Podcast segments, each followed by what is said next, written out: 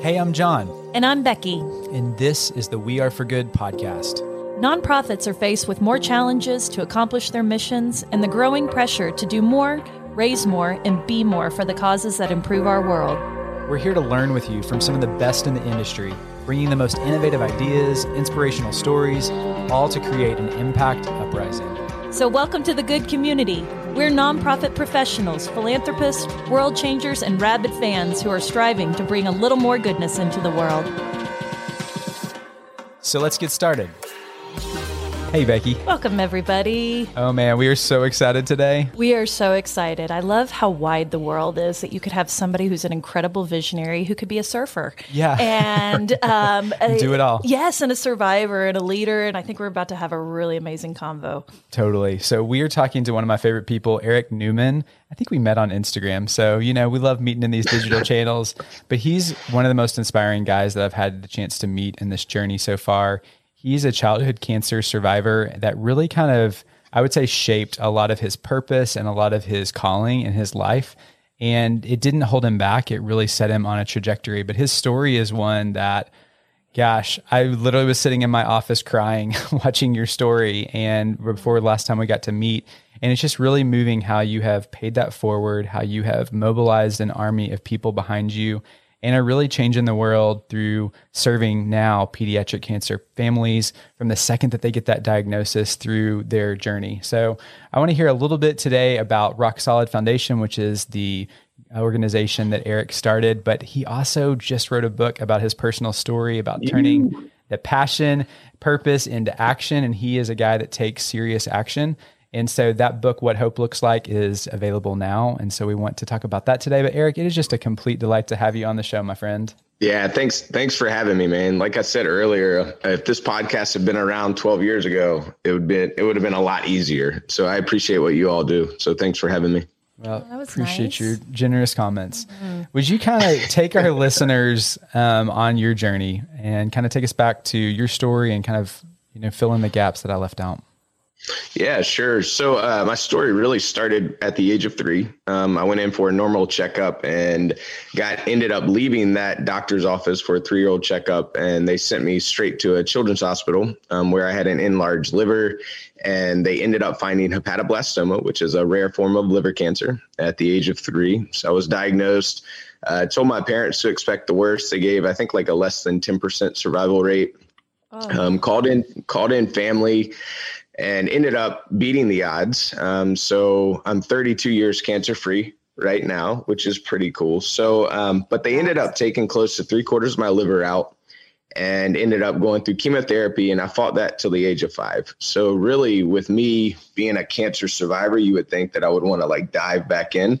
Um, but the story I had a cousin, second child, three years old, which I was second child, three years old when I was diagnosed. And my cousin Shannon, second child, three years old, got diagnosed with leukemia, fought it till the age of five, like me, and then got put into remission. So, fast forward a little bit more, my dad's brother, second child, three years old, got diagnosed with an inoperable brain tumor. Um, so, we ended up losing Nicole.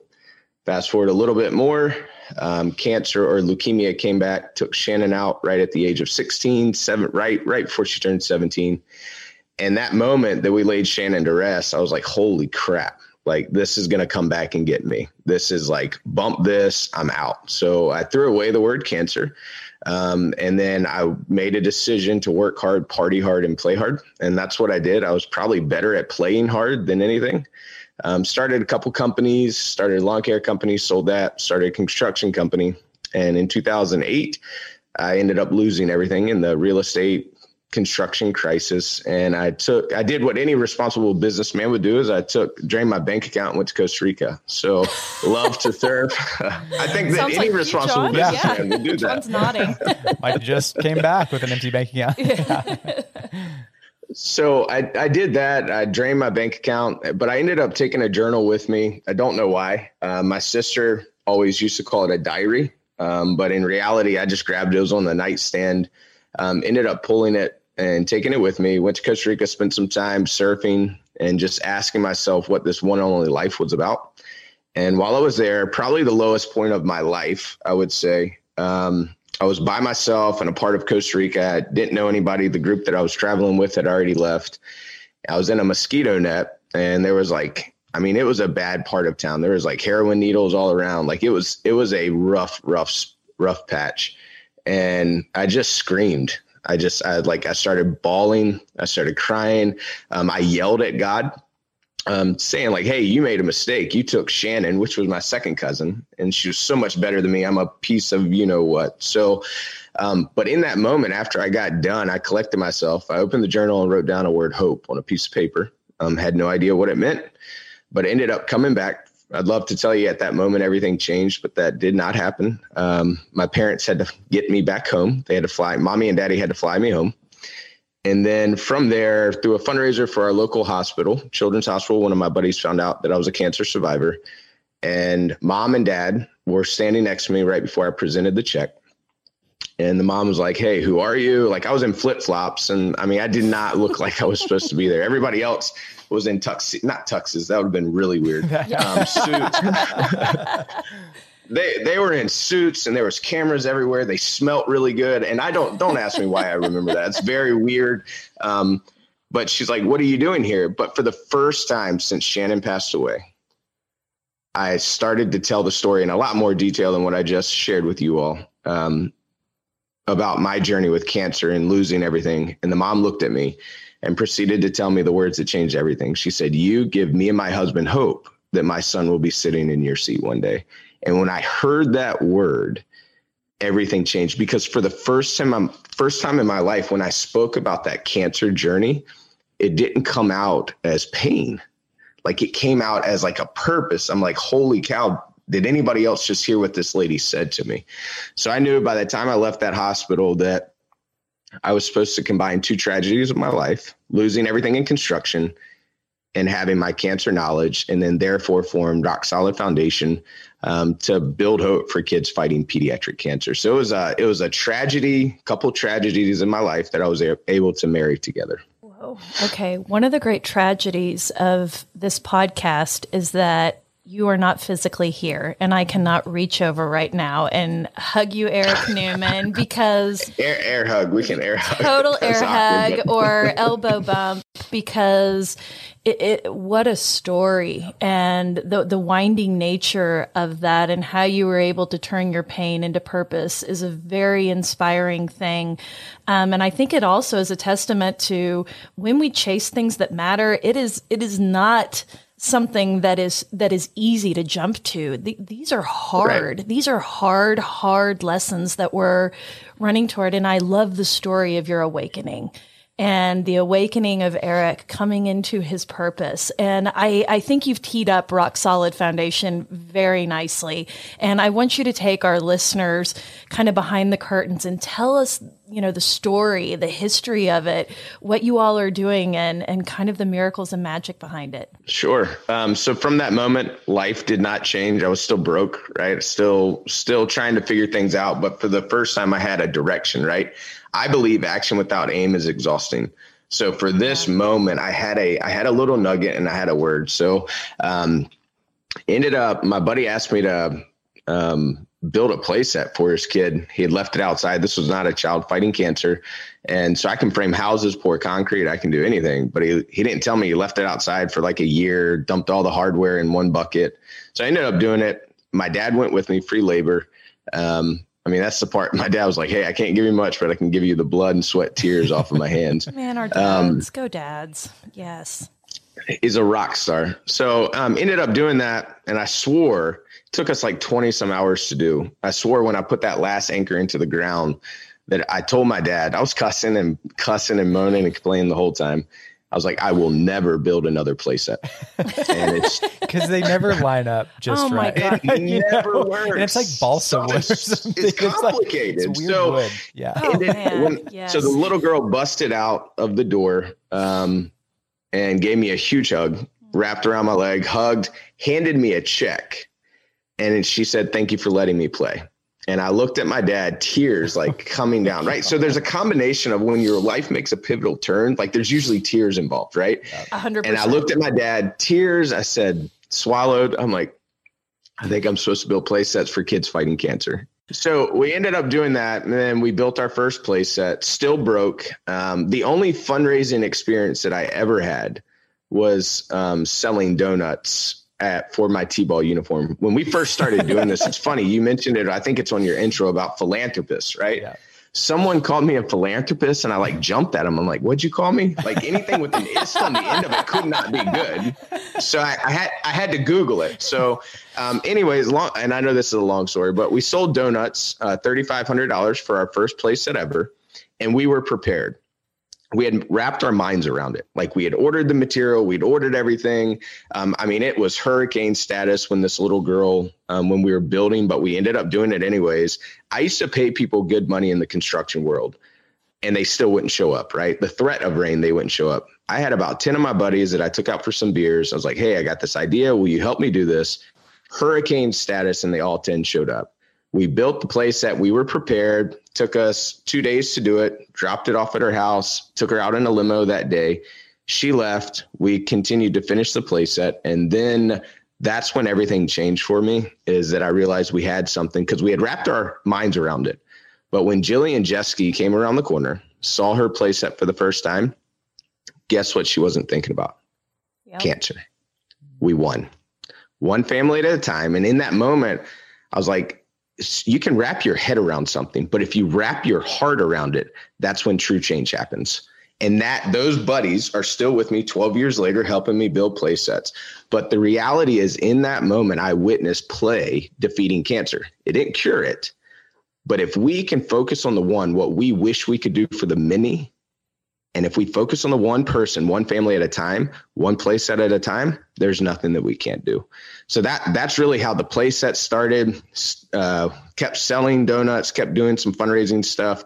But then in 2009, 2010, what we realized is that um, after all the layoffs, that some companies were trying to bring their people back. Um, they were trying to build their culture. So one of my buddies raised his hand. He was like, well, why don't we sell these as team building corporate experiences throughout the United States? So we can take care of all the hard work. These companies bring their people in to build their culture. So they get what they want. We get what we want to build hope for kids fighting cancer. And then therefore, that's really the catalyst for Rock Solid uh, in the playset side. We, we've built for some pretty large companies throughout the United States. But the kicker is, again, focus on the one, what you wish you could do for the many. I mean, there is behind the scenes of how do you build, how do you take something that's seemingly simple and scale it to become this thing that's truly impacted so many thousands of families by this point. Um, I loved hearing that. And I know your programs have kind of expanded to also some other components. I'd love for you to share about that because it's when Becky hears about it, she's going to be like, oh my gosh, we have to geek out on this. So tell me more. Oh, I'm ready. So we have so the playset. I hate I hate the saying that there's light at the end of the tunnel. I can't stand it because for the families that are going through the pediatric cancer world, this tunnel for girls, little girls, it could be two years. For little boys, which they have changed some of the treatment cycles, could be three or four years. Um, so when we were in our world headquarters, which was my parents' garage, um, I remember asking my mom. I was like, "Hey, what's the one thing you remember on the day that I was diagnosed?" And my mom has thrown away cancer. She's just recently started talking about it because there is something called survivor guilt. My mom has me, my aunts and my uncles don't have their kids. So like there, I mean, there's some pretty, pretty heavy stuff with that. So finally, about a week or so later, she came back. She said, I remember your dad had to leave me on the worst day of my life to go pack a ready bag. And so from that, I was like, or she had to go pack, he had to pack an overnight bag and he forgot half of the stuff in there because he didn't know what he didn't know what to pack and he was distraught. So um, I looked at her and I believe if I can beat cancer, I can do anything in this world. I said, well, why don't we eradicate that moment from the face of this earth? No family should have to be split up on the day they're diagnosed. And so that took me on to a journey of like, okay, what goes inside of there? So my mom designed the first kit um, and I wear always wear a hair tie around my finger um, because it reminds me the most simplest things in life can make a huge impact. Um, a hair tie is like game time for a mama bear. She ties her hair up and she has to look yep. over the hospital bed. It's less than five cent, right? People think in nonprofit you got to give big chunks of money. At Rock Solid, give us a dollar. That can put about thirty of these in a in a ready bag. So, but the whole point of the ready bag is um, we deploy them to the children's hospital. Rock Solid does not hand them out. We partner with hospitals all over the United States.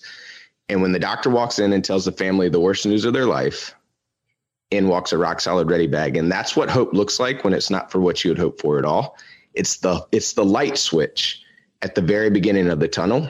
And then they carry that bag probably for about 72 hours. Then they take it home.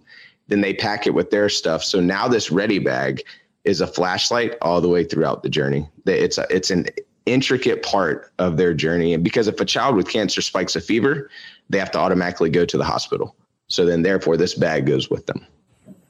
Eric William Newman. I'm kidding. I don't know what your middle name is. I was just trying to be dramatic. Douglas. It was close. Eric, Eric Douglas. So You're very close. Douglas Newman.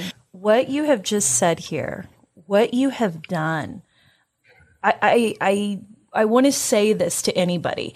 You have created a cure for a problem that exists in the world. We can't cure cancer. Can't do right. that right now. But we can cure something very seemingly small that can actually be an incredible um, hurdle for someone who doesn't feel like they can pick themselves up off of the ground. And just the metaphor of the scrunchie, the hair tie. I mean, I think about when you see a baseball player turn his hat backwards, like it's rally time. Yeah. To me, that scrunchie is what you said. It is game time and mom is putting her hair back and it is go time. But would you even think about grabbing that in your haze? And the fact that you have come into a journey and you have pinpointed a moment that you want to affect the journey. And instead of allowing them to go down this negative, lonely path, you immediately pivot them to feel right. empowered, to feel that someone is walking along beside them, that somebody has got them.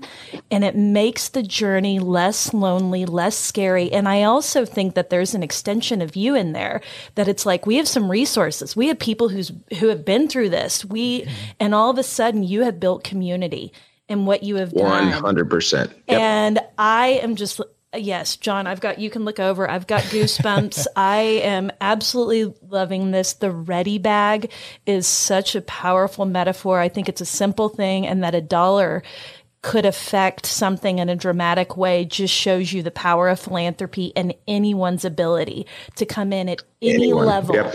and affect this. So and I think at a higher level too of how this is applicable to everybody. We talk a lot of, about in the DEI conversation or in the how do you building boards that are representative of your communities.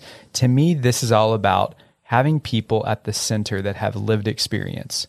I wouldn't have thought of the scrunchie, no but that's not been my story, you know. But your mom uniquely qualified to say this is what you need because I've lived it, and that's why we don't need to design solutions or try to create impact away from that. Like yeah. you've got to always have the people at the center that are the centerpiece of the story.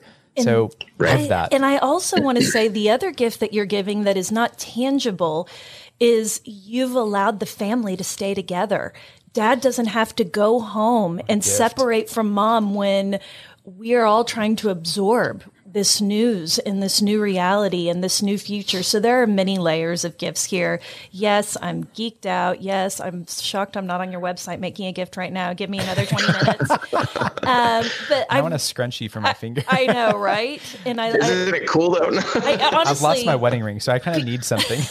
John, John's you lost his wedding ring one, many, many, many times. Yeah, that's another story. He found it in the toaster one year. So um, I want to talk as we pivot. I want to talk a little bit about your new book. And to me, I just feel like this, your story, it's not even crested yet, but the book is a really important moment, I think, where hope can be shared and absorbed by everybody. So talk about your new book, what hope looks like, and your passion about wanting to get this book into people's hands to fuel their own passion.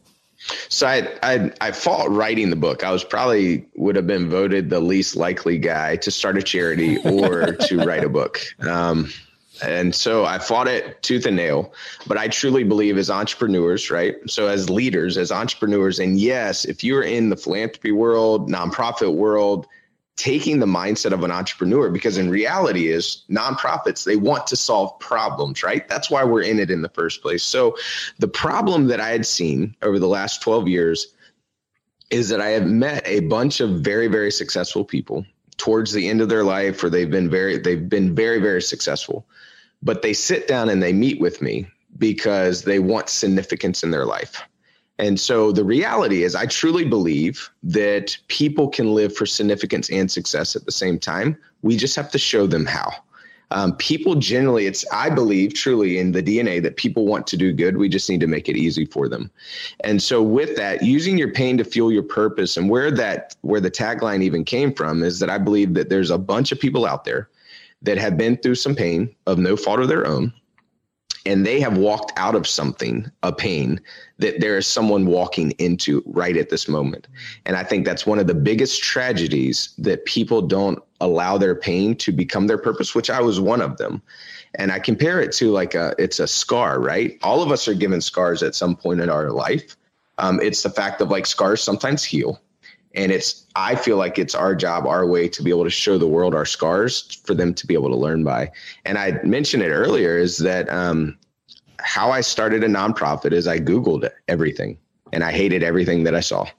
Um, and from that, I believe in writing in my journal. And so the book of What Hope Looks Like is truly about my story integrated with a how to manual to start a nonprofit if you have some pain and you want to turn it into your purpose because you can live for significance and success at the same time. Taking a quick pause to share some exciting news from our friends over at GiveButter. They just launched an even better way to give with an end to end fundraising solution. They've paired their beloved virtual events and online fundraising platform with an integrated CRM and built in tools to engage your supporters through custom emails, text, and more. And the best part, it's completely free. It's easy to see why GiveButter is loved by more than 35,000 nonprofits and other good causes just like yours. And P.S., they're also loved by the three of us who are super fans. Ready to get started with GiveButter? Check them out at givebutter.com.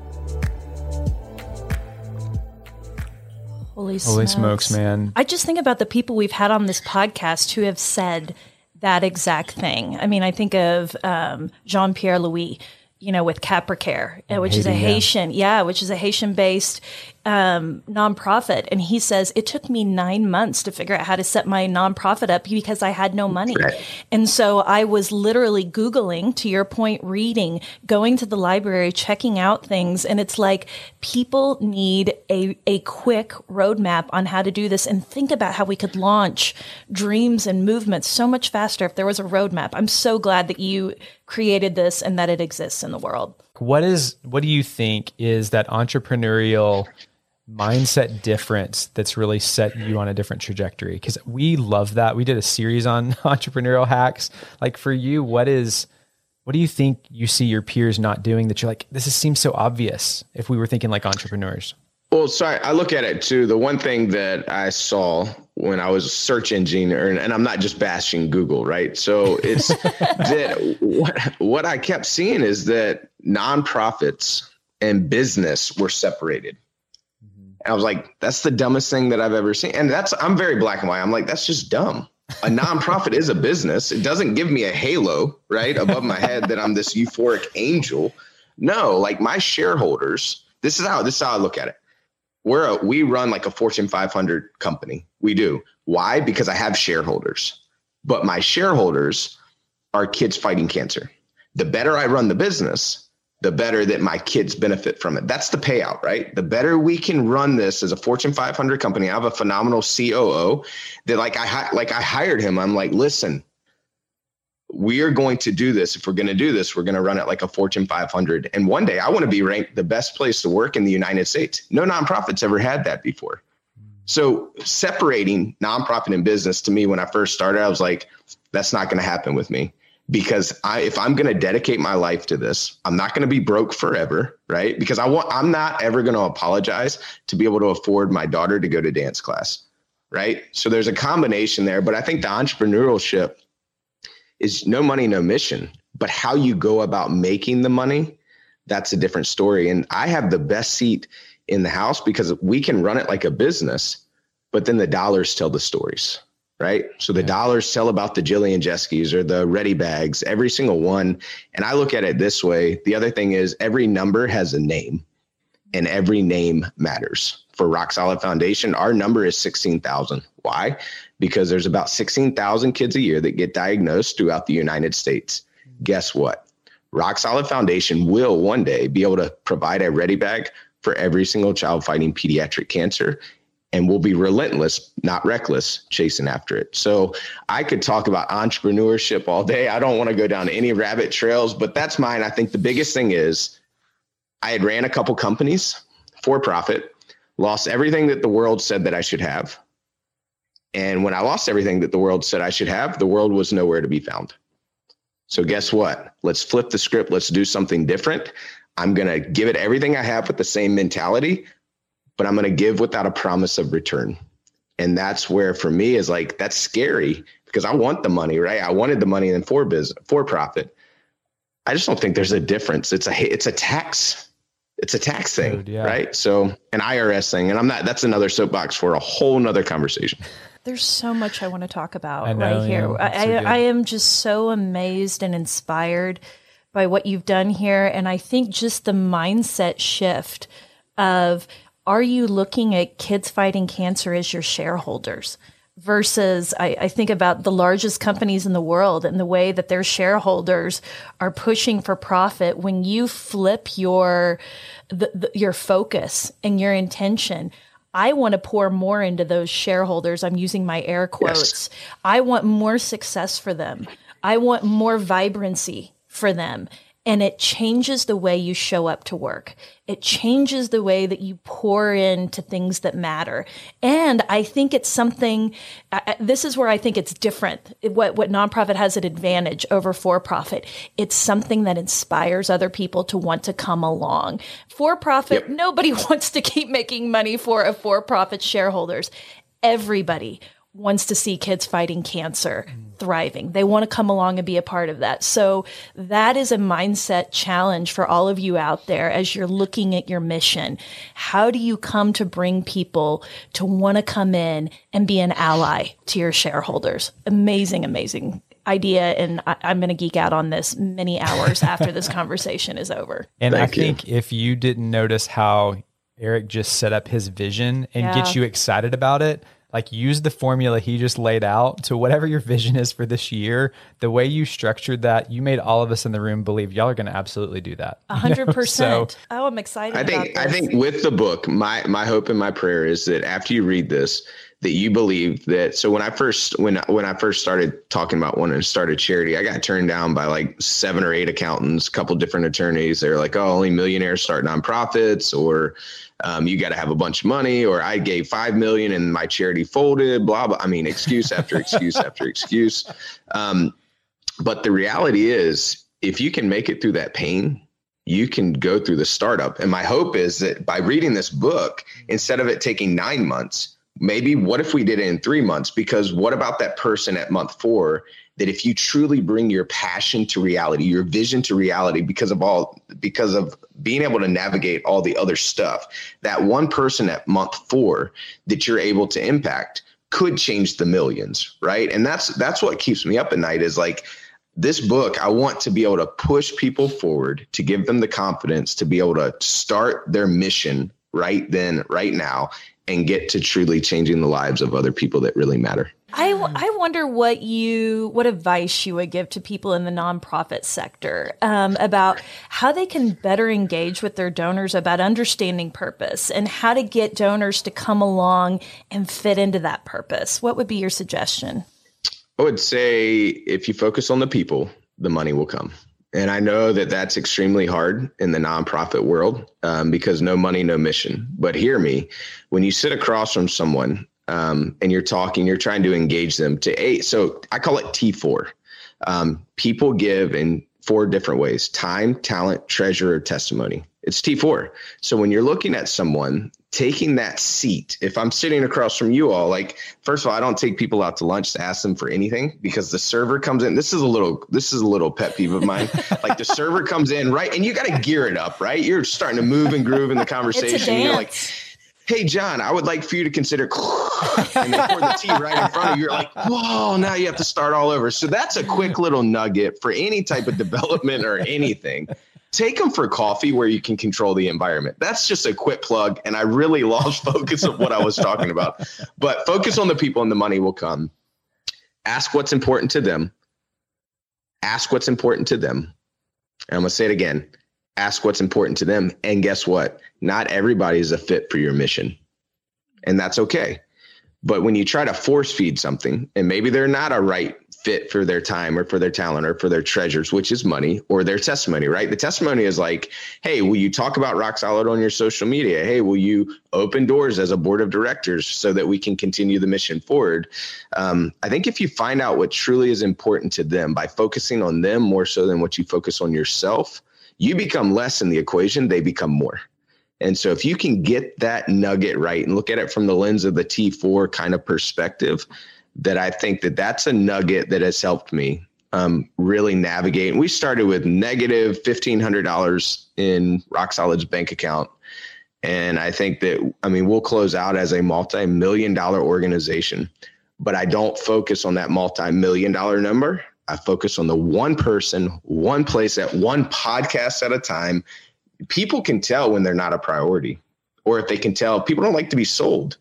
Invite them into your story and if they don't like what they see, they won't turn the next page, right? But all you can do is just write the story, continue writing the story, focus on the people that truly matter. And our pillars at Rock Solid, our customers, if you will, um, kids fighting cancer, our volunteers, our donors, and my staff and my team.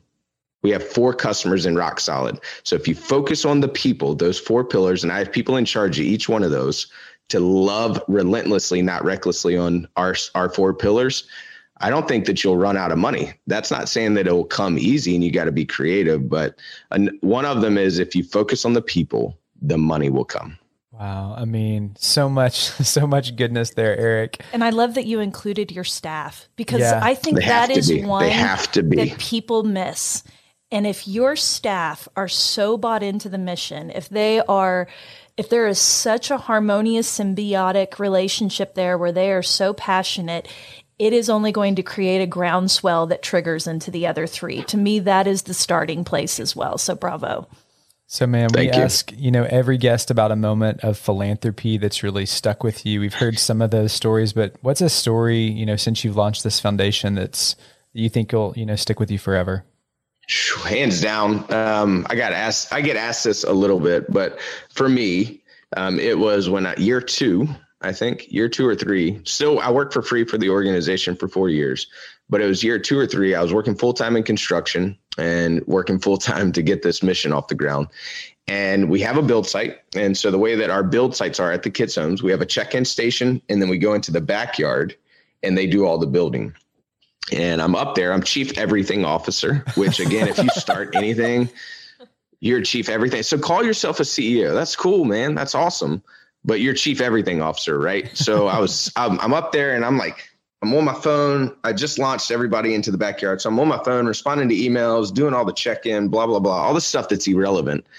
And this little kid, he's seven years old, is on a razor scooter. He keeps going back and forth in front of me.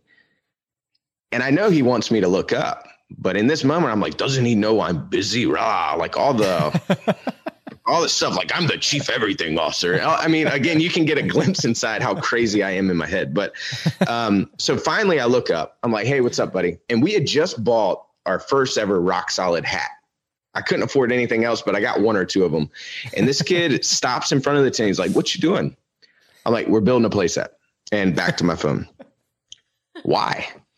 Because she's sick. Back to my phone. I treated this kid horrible like that, this is the rule number one.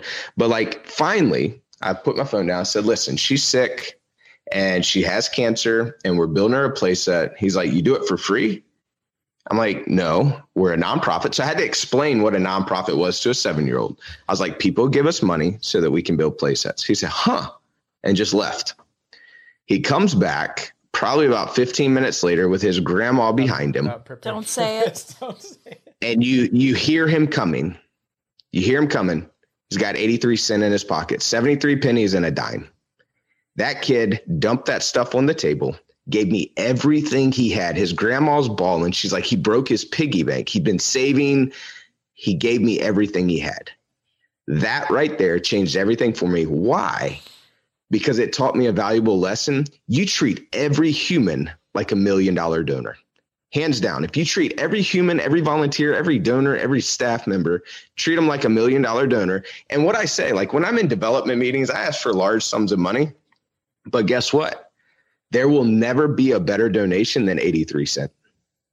And that kid, I took my hat off. I took my, it got awkward. Like I'm taking my shirt off. Like I walk him, I, I walk him around that build site. And that kid, that was 10 years ago. That kid changed my life forever because us in this moment, right? We're distracted. But you can't be so distracted that you lose focus on the reason that you started it in the first place because it's not about the money, it's about the people. And that kid gave me everything he had. And from that, treat everyone like a million dollar donor. And the best donation, I get a lot of people say that to me, like, oh, this is only a thousand dollars or oh, this is only 500. I'm like, only. I was like, do you know what we can do with that 500? So that one, I'll never forget that little kid. I know his name again, like I mean, he volunteered a little bit, but that kid, I'll never forget him. 83 cents, the best donation I've ever received. okay. How do I recover from that? I, I just think the lesson in that story for all of us, at least it is for me, is I just think back to all the jobs I've had in foundations and nonprofits and the amount of tasks that are before us are, are mighty and many. And it's so easy to have your head down and be focused on the task that we forget to look up and remember the why. And if you are someone who is in the grind of that right now, one, I want to virtually hug you as well because I understand yep. that that is a reality, but find a way to look up. Find a way to look for story, look for purpose, look for the kid whose scooter. I mean, I'm sure that sound of that scooter is probably hardwired into the moment as well. It was the roughest road, I think, in the state of Virginia. It's like, like I'm like, what is this guy doing? Oh yeah, my gosh. Horrible. It's just that that was an incredible story. So I hate to ask this because it means we're done talking, Eric, but talk to us about your one good thing. We need a bring it on home Newmanism. what is your one good thing? Um, teach adherence of the values above anything else. So, what I mean by that is every organization should have values. If they don't, you should seriously consider where you're working. Um, don't have 20 of them, have five. I, I believe three to five, but teach adherence to the values, hire off the values, fire off the values. And the reason being, especially what we just walked through in 2020, values are great. So, I mean, you know, values are there when things are great, when you're on that mountaintop, right? And it's like having all you have all the friends in the world when you're on the mountaintop. But when you get into the valley, you look around, you don't have many people there. People like to be on the mountaintop, but where the water is, is in the valley. And the best nutrients you can give yourself as a leader or in any type of nonprofit is create some values, have the values because the values help you make the hard decision. Do not waver from those because the values create the culture and the culture creates the mission. But with that, the way that I do it is every single person that works on our team, I quiz them on the values. But the one thing is that every team member, when you come to work for Rock Solid, you have to have a journal at all times. You, I mean, in your meetings, you got to hold them up, right? but what we do is we make them because one of our values is start and end with why, right? Simon Sinek, I saw him about 12 years ago speak. I'm like, mind blown but I make them keep a why photo in their journal because they have to make decisions based off of that child, not on what's best to them. And so, with that, I just adhere and teach values above mission, about fundraising techniques, live and breathe your values. And I'm telling you, if you can do that when things get hard, just like what we all walked through in 2020, it gives you somewhere to point because action without aim is exhausting. But for us, we hunkered down, looked at our values, and we came out of the gate swinging.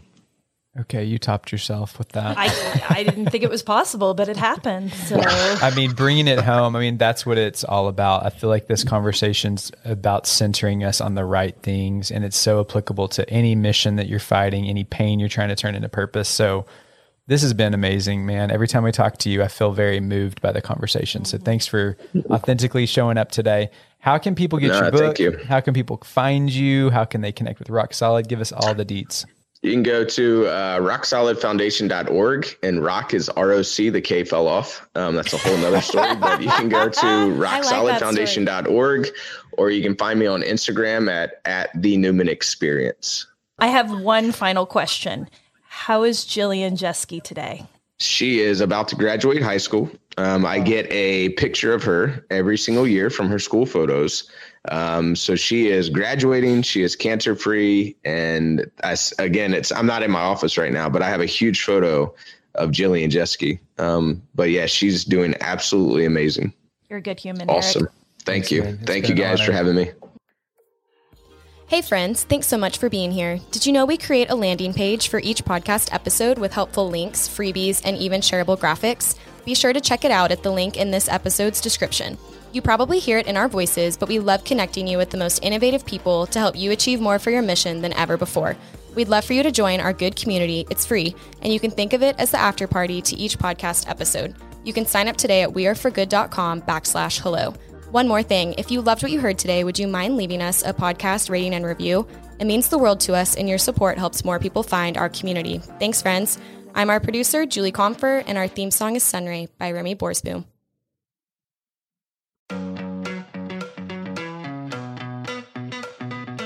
Rabid fans have always powered the We Are for Good podcast, but now Rabid fans can get even more goodness and access by joining Good Friends. It's our listener support community for the We Are for Good podcast. Good Friends comes with perks, exclusive episodes with John and I, including the Good Brief, our new monthly cliff notes of the greatest takeaways and lessons learned from that month, and exclusive AMA episodes where we answer your burning questions and tap our community of experts. Join now or learn more at weareforgood.com backslash friends. We can't wait to see you inside. That's weareforgood.com slash friends.